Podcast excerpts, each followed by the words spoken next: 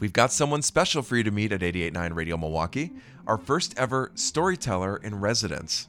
He's a Milwaukee based poet and artist, and you may have even seen him perform at a recent Bucks game. Let's meet him, our first ever storyteller in residence. I go by Kavan Cortez Jones, my full name. I grew up a third of my life on Richard Street um, in Harambee. I work at Penfield Montessori now, and I work with kids just about all day. I bike around town talking to local luminaries who make me special and Milwaukee special. Uh, born and raised, I don't know anything else. I visited places, but I think I will always come back here. Born and raised, yeah, same. I have never lived anywhere else either, and Yeah.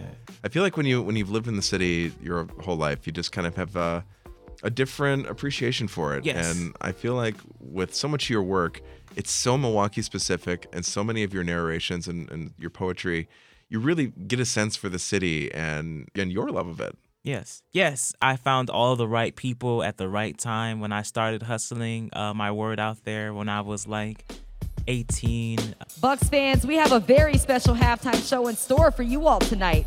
Please join me in welcoming Kavan Cortez Jones, a local poet who has lived in Milwaukee. All right, so we got to talk about this this performance at at uh, the Bucks game at Fiserv Forum. You had the chance to kick off Black History Month and Yes. perform your narration, "Love Letter to Milwaukee," at halftime on the court. It was so so cool to see this. I love you, Milwaukee.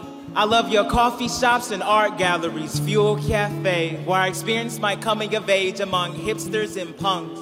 People watched, inhaled the rich redolence of. I want to be inclusive. Like I know it's Black History Month, but I want everyone everyone to be invited into to feel invited here by mentioning different parts of the city. It tells my story at the same time tells um uh, Milwaukee story. and they like dimmed all the lights and they put you. I mean, you were like center center. You see, I didn't see all that. I Yeah. didn't see all that. And how did you feel up there? I mean, like, how, it was you know I I could I could easily say that I was nervous, but I knew I I, I just ki- I just kind of took a step back and let my subconscious mind like just just like say the words. I love you, Milwaukee. Thank you so much.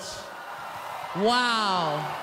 Bucks fans, that was seven minutes of spoken word by Milwaukee's own Kavan Cortez Jones.